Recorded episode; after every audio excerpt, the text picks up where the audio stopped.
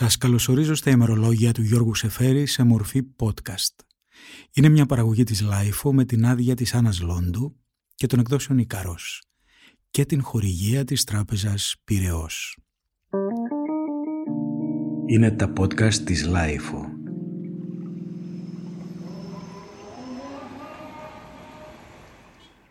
Είμαστε στον Ιούνιο του 1942.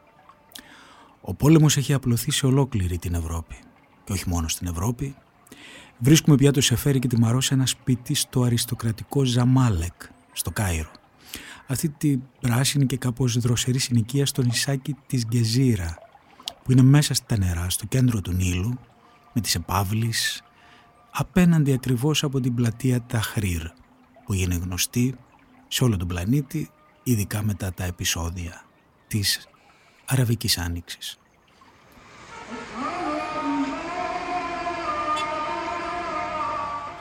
Εδώ υπάρχει μεν ανατεραχή αλλά δεν υπάρχει πόλεμος ακόμα. Φτάνουν διαρκώς πρόσφυγες από την Ελλάδα και μαζί φτάνουν και τα άσχημα νέα από την πατρίδα. Κάποια στιγμή μάλιστα η Μαρό ελπίζει ότι με κάποια καραβιά θα καταφτάσουν και τα παιδιά της αλλά είναι φρούδες οι ελπίδες της τελικά.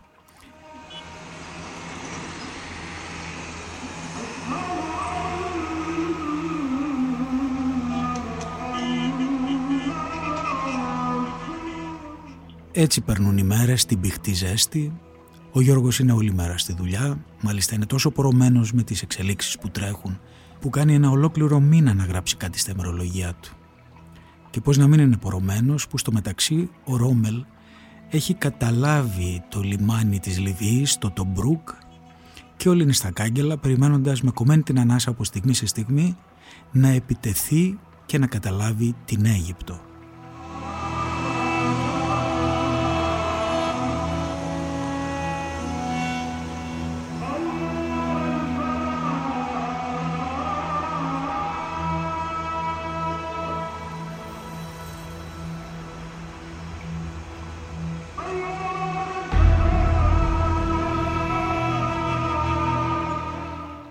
Στις 26 Ιουνίου λοιπόν, στο σπίτι του, στο Κάιρο, στο Ζαμάλεκ όπως είπαμε, στην οδό Χισμάτ Πασά, θα γράψει το εξής.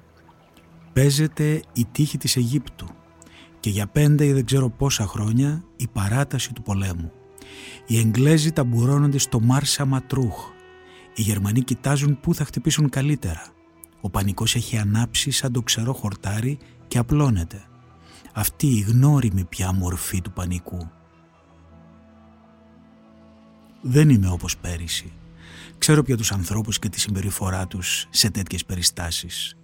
Το μόνο που με στενοχωρεί είναι ότι από τις κουταμάρες των Εγγλέζων στρατηγών εξαρτάται αν θα καταστραφεί ο μισός ή ολόκληρος ο πληθυσμός του τόπου μου.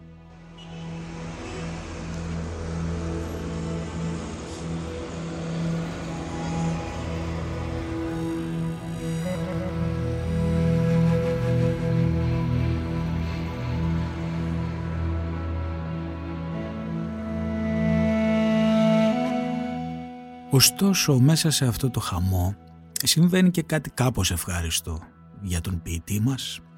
Ανάμεσα στους φυγάδες που κοπαδιαστά έρχονται από την Ελλάδα φτάνει και ένας παλιός φίλος, πολύ παλιός και δικός του και του Κωνσταντίνου Τσάτσου καταφθάνει ο Παναγιώτης Κανελόπουλος.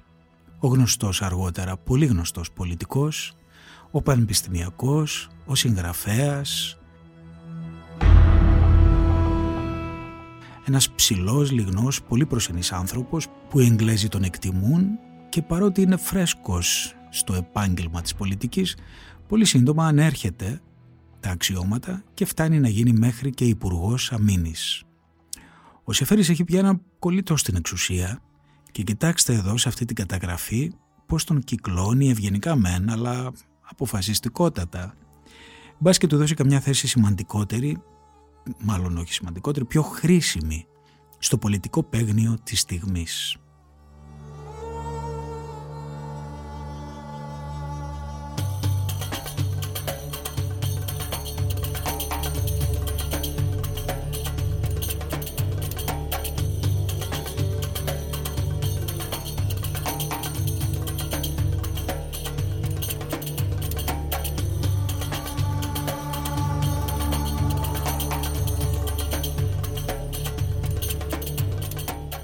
Στις 8 στο Υπουργείο Στρατιωτικών για να ειδώ τον Κανελόπουλο, πλήθος αξιωματική.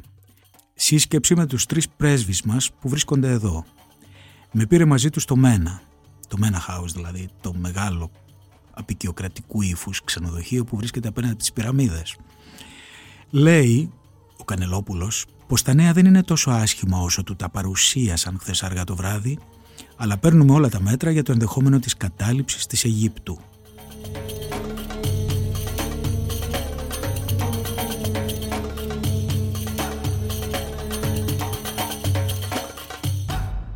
Φάγαμε στο μένα μαζί.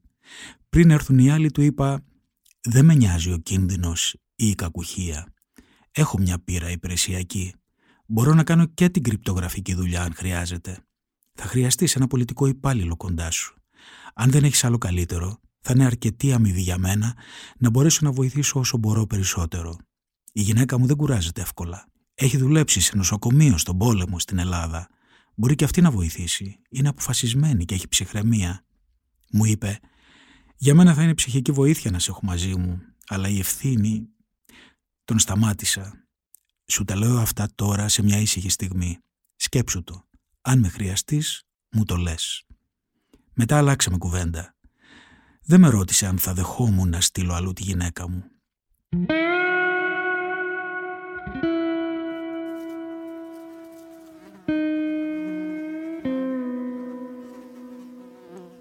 Αυτές τις μέρες έντονες αναμνήσεις από τις τελευταίες μέρες της Αθήνας.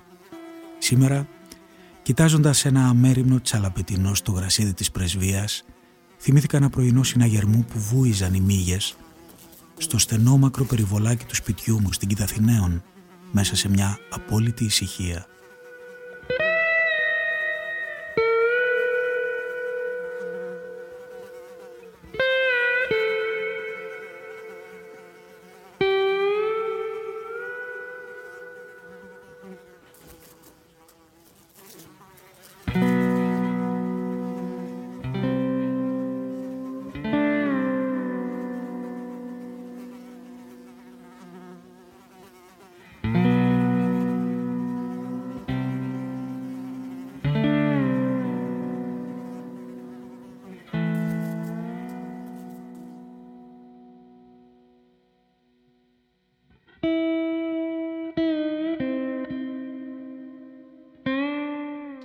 Ώρα που θυμάται τον ήσυχο κήπο του στην Κιδαθηναίων, ο Σεφέρης, στο Κάιρο απλώνεται ο πανικός. Όλοι σχεδόν είναι βέβαιοι ότι ο Ρόμελ θα χτυπήσει από την πλευρά της Λιβύης.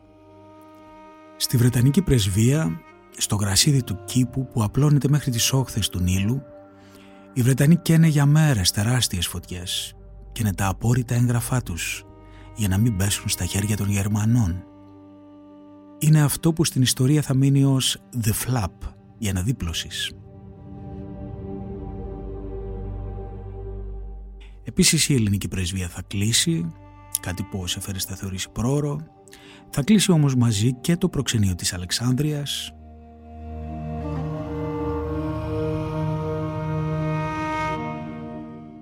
Στο μεταξύ τα κακά νέα από την Ελλάδα θα πυκνώνουν ένας τρίτος φίλος του Σεφέρη θα του φεκιστεί μέσα σε μία εβδομάδα, ονόματι Βοήλας, κι όμως μέσα σε αυτό το τρελό χαλασμό ο Σεφέρης θα γράψει ένα από τα πιο ωραία του ποίηματα με ημερομηνία 20 Ιουνίου 1942.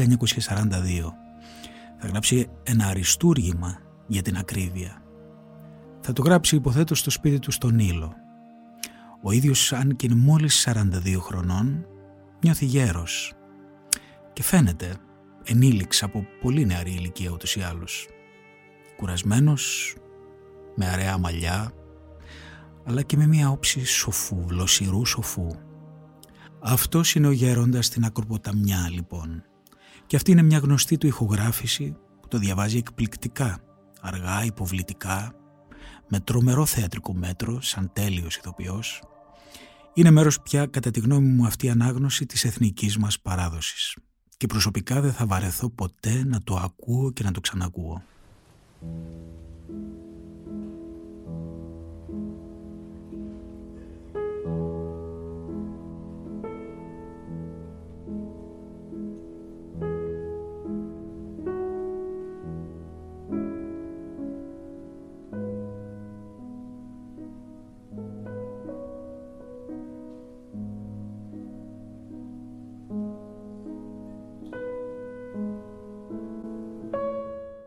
Κι όμως πρέπει να λογαριάσουμε πώς προχωρούμε. Να αισθάνεσαι δεν φτάνει, μήτε να σκέπτεσαι, μήτε να κινείσαι. Μήτε να κινδυνεύει το σώμα σου στην παλιά πολεμίστρα, όταν το λάδι ζεματιστό και το λιωμένο μολύβι αυλακώνουνε τα τυχιά. Κι όμως πρέπει να λογαριάσουμε κατά πού προχωρούμε. Όχι καθώς ο πόνος μας το θέλει και τα πεινασμένα παιδιά μας και το χάσμα της πρόσκλησης των συντρόφων από τον αντίπερα γυαλό.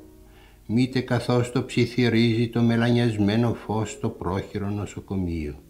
Το φαρμακευτικό λαμπύρισμα στο προσκέφαλο του παλικαριού που χειρουργήθηκε το μεσημέρι αλλά με κάποιον άλλο τρόπο μπορεί να θέλω να πω καθώς το μακρύ ποτάμι που βγαίνει από τις μεγάλες λίμνες τις κλειστές βαθιάς στην Αφρική κι ήτανε κάποτε Θεός και έπειτα γέννηκε δρόμος και δωρητής και δικαστής και δέλτα που δεν είναι ποτέ του το ίδιο κατά που δίδασκαν οι παλαιοί γραμματισμένοι και ωστόσο μένει πάντα το ίδιο σώμα, το ίδιο στρώμα και το ίδιο σημείο, ο ίδιος προσανατολισμός.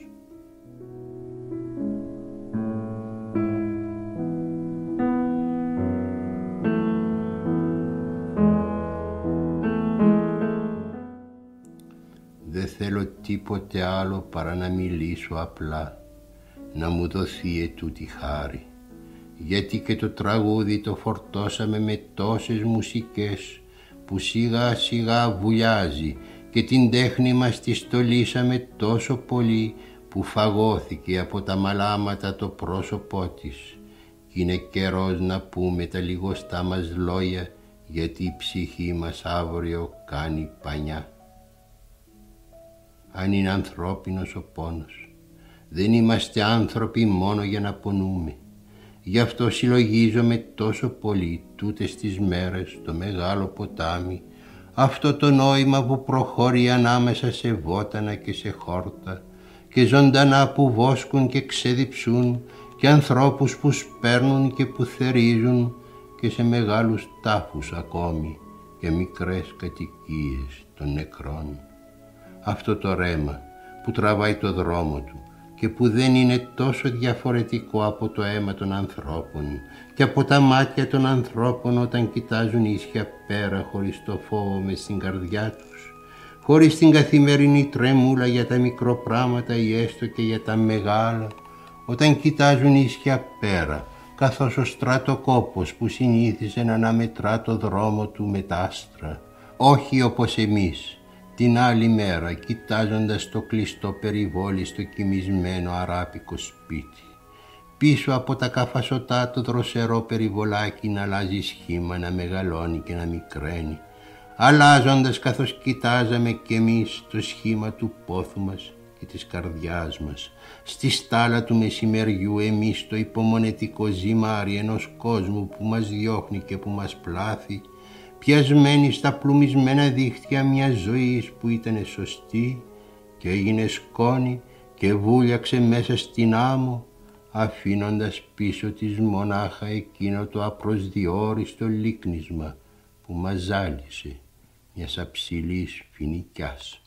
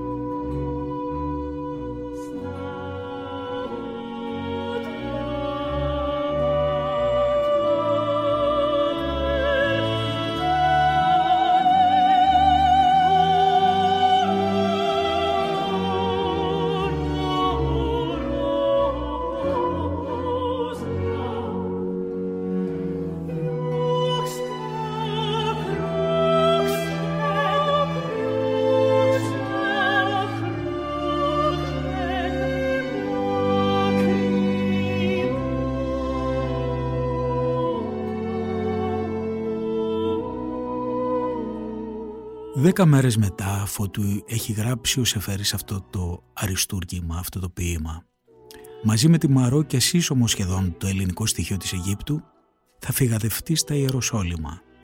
Είναι μια έξοδος σπασμωδική που ξεκινάει με μια σονάτα του Μπετόβεν και θα τον στείλει για ένα ολόκληρο μήνα στους Άγιους Τόπους με τρένο μέσω της διόρυγας του Σουέζ. Ας πιάσουμε λοιπόν το νήμα και αυτής της περιπλάνησης συνέχεια με το ραβδί στο χέρι. Γράφει κάπου ότι είναι. Είναι μια αφήγηση με αποκαλυπτικές εικόνες που όμως γίνεται με φωνή ψυχρεμή, μάλλον με φωνή του τύπου «τα είδα όλα» και τίποτα πια δεν μου κάνει εντύπωση.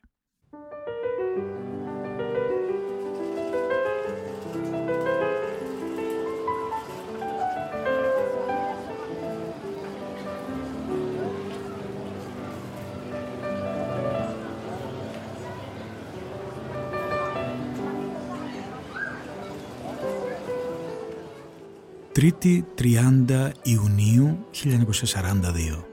Το απόγευμα στο Anglo-Egyptian Club για να συναντήσω κάτι Άγγλους για δουλειά. Μόνο ο Λάρι, ο Λόρενς Ντάρελ, οι άλλοι δεν ήρθαν. Ένας Άγγλος αξιωματικός πολύ ξανθός έπαιζε στη βεράντα σονάτες του Μπετόβεν.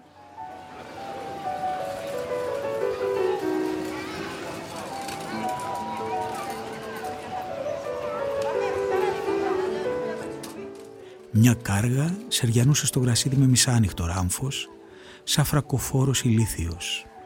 Ο αξιωματικός μας πλησίασε και έριξε μια ματιά στην αγγλική εφημερίδα που διάβαζε ο Λάρη. Άλλαξε γελώντας λίγες φράσεις μαζί του για τις αχλαμάρες της προπαγάνδας και έφυγε κρατώντας τις νότες του. Η γαλήνη της αυτοκρατορίας.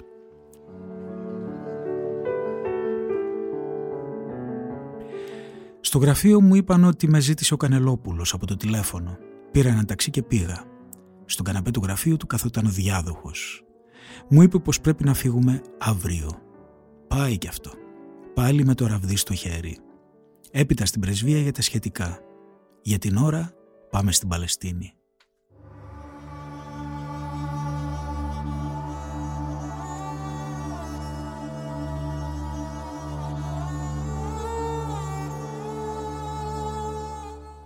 Στους δρόμους, ατμόσφαιρα πολιτείας που παραδόθηκε κιόλας στο νέο κατακτήτη. Στην Αγγλική πρεσβεία καίγαν τα εμπιστευτικά χαρτιά τους στον κήπο και οι ιεραπάδες σοφέρ αρνιόντουσαν να παραλάβουν Άγγλους αξιωματικούς.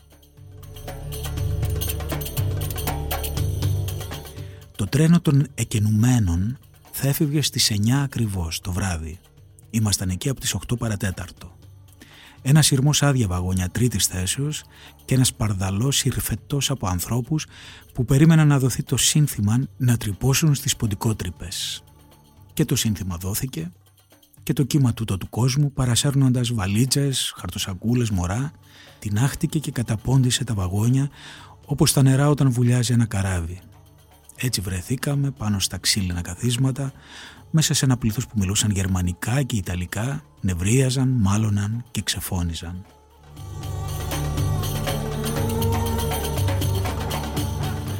Το τρένο κατασκότεινο ξεκίνησε. Ήμασταν μια παρέα από έξι. Η πίκρα μου δεν ήταν ο πόνος που δοκίμασα φεύγοντας από την Κρήτη. Ήταν μια ταπεινή κουρασμένη πίκρα, διαπεραστική.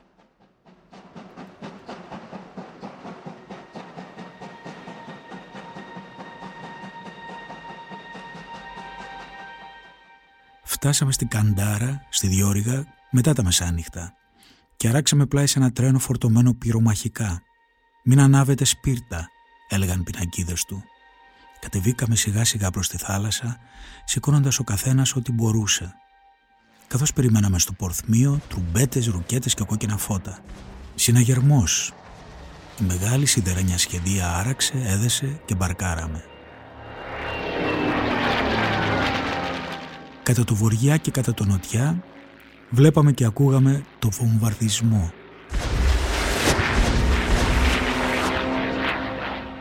Καμιά φορά το βουητό των αεροπλάνων πάνω από το κεφάλι μας σκορπίζε μεγάλο εκνευρισμό στο κοπάδι. Ένας άνθρωπος κοντά μου άρχισε να φωνάζει στα γαλλικά και δεν μου λέτε κύριε γιατί με εμποδίζετε να σταθώ κοντά στη γυναίκα μου; Έβαλα κάμποση ώρα για να καταλάβω πως απευθυνόταν σε μένα Δεν είχα ιδέα ούτε ποιος ήταν, ούτε ποια είναι η γυναίκα του.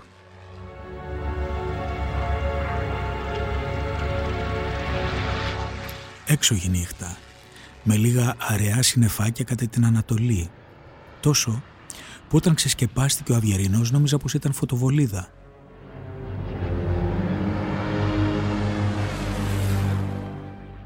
Ο συναγερμός δεν τελείωνε.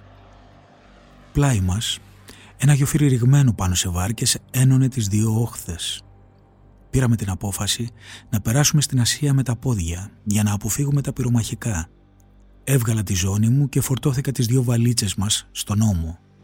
Πάνω στο γεφύρι ένιωσα περισσότερη ασφάλεια. Λογάριαζα πως αν γινόταν τίποτα θα μπορούσαμε να κρατηθούμε η Μαρό και εγώ πέφτοντας στη θάλασσα από καμιά μαούνα του γιοφυριού. Έπειτα είχαμε βγει από το ανθρωπομάζωμα εκείνο και απομακρυνόμασταν από το τρένο με τα πυρομαχικά που με ενοχλούσε περισσότερο απ' όλα. Σα βγήκαμε από το γεφύρι και προχωρούσαμε να βρούμε ένα σταθμό, κάτι Άγγλοι στρατιώτες μας είπαν να στρίψουμε αριστερά. Μπήκαμε σε ένα στρατόπεδο. Ένας αξιωματικός με γερασμένη σιλουέτα μας έδειξε ένα χαμηλό άσπρο κτίριο. Εκεί θα βρείτε χαβιάρι, μανιτάρια και προπαντών να σκορπιστείτε, είπε, σκάζοντας τα γέλια, πολύ περήφανος για το αστείο του. Το νου σας στους σκορπιούς. Καθίσαμε κοντά σε ένα χαράκωμα και περιμέναμε.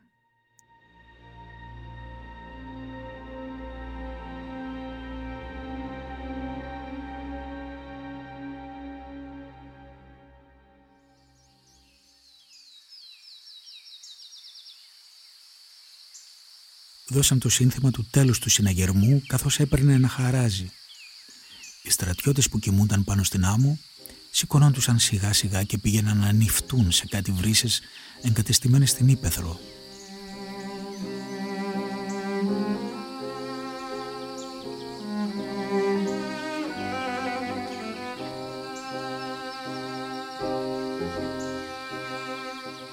Ήταν μεγάλη ξεκούραση να βλέπεις το πρωινό τους κέφι καθώς απονιζόντουσαν μισόγυμνοι. Πήγα και ξυρίστηκα μαζί τους. Έπειτα μας έδωσαν τσάι και σάντουιτς.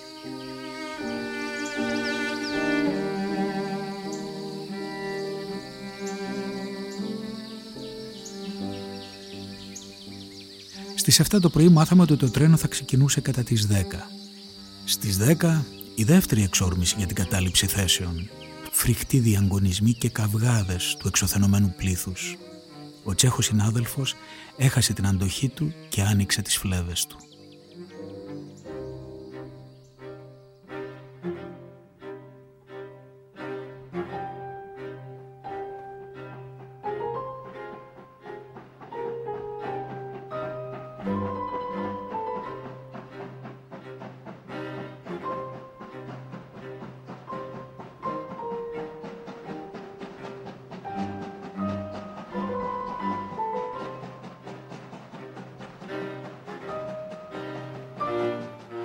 Όλη τη μέρα χωρίς νερό και αδύνατο να απλώσεις τα χέρια σου.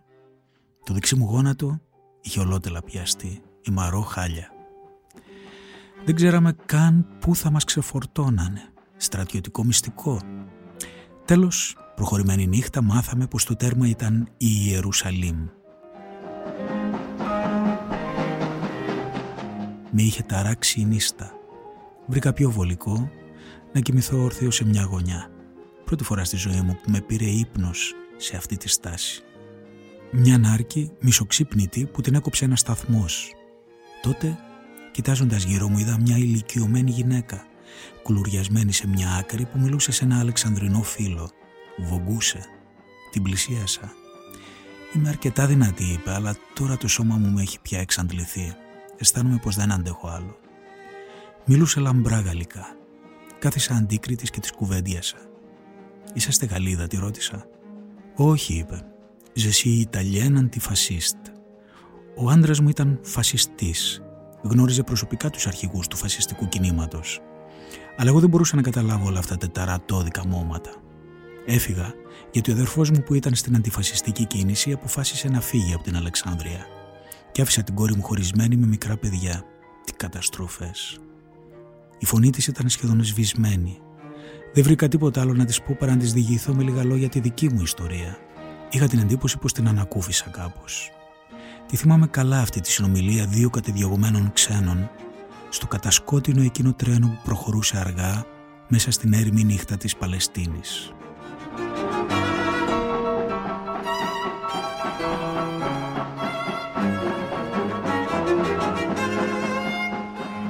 Φτάσαμε στην Ιερουσαλήμ στις 4 το πρωί. Ευτυχώς ξεφύγαμε από το στρατόπεδο. Ο πρόξενος ήταν στο σταθμό, μας οδήγησε σε ένα μεγάλο ξενοδοχείο της Ιερουσαλήμ, το βασιλέα Δαβίδ. Το μεγάλο χολ με κριτικά μοτίβα στο ταβάνι ήταν ένας αφηρημένος τόπος για οποιαδήποτε τραγωδία.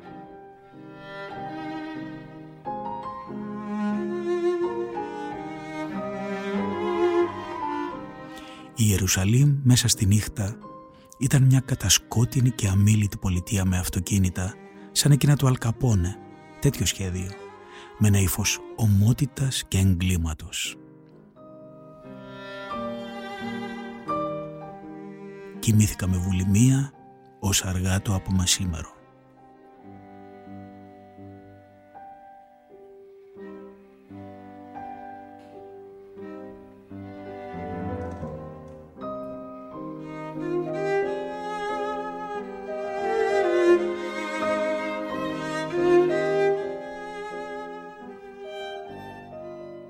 Στο επόμενο επεισόδιο, που είναι το πρώτο τελευταίο της σειράς αυτών των podcast, θα παρακολουθήσουμε τον Σεφέρη και τη Μαρό σε αυτό το μήνα στην Ιερουσαλήμ, τον Ιορδάνη, τους Αγίους Τόπους γενικά, σε αυτή τη μεγάλη περιπλάνησή τους στα χρόνια του πολέμου.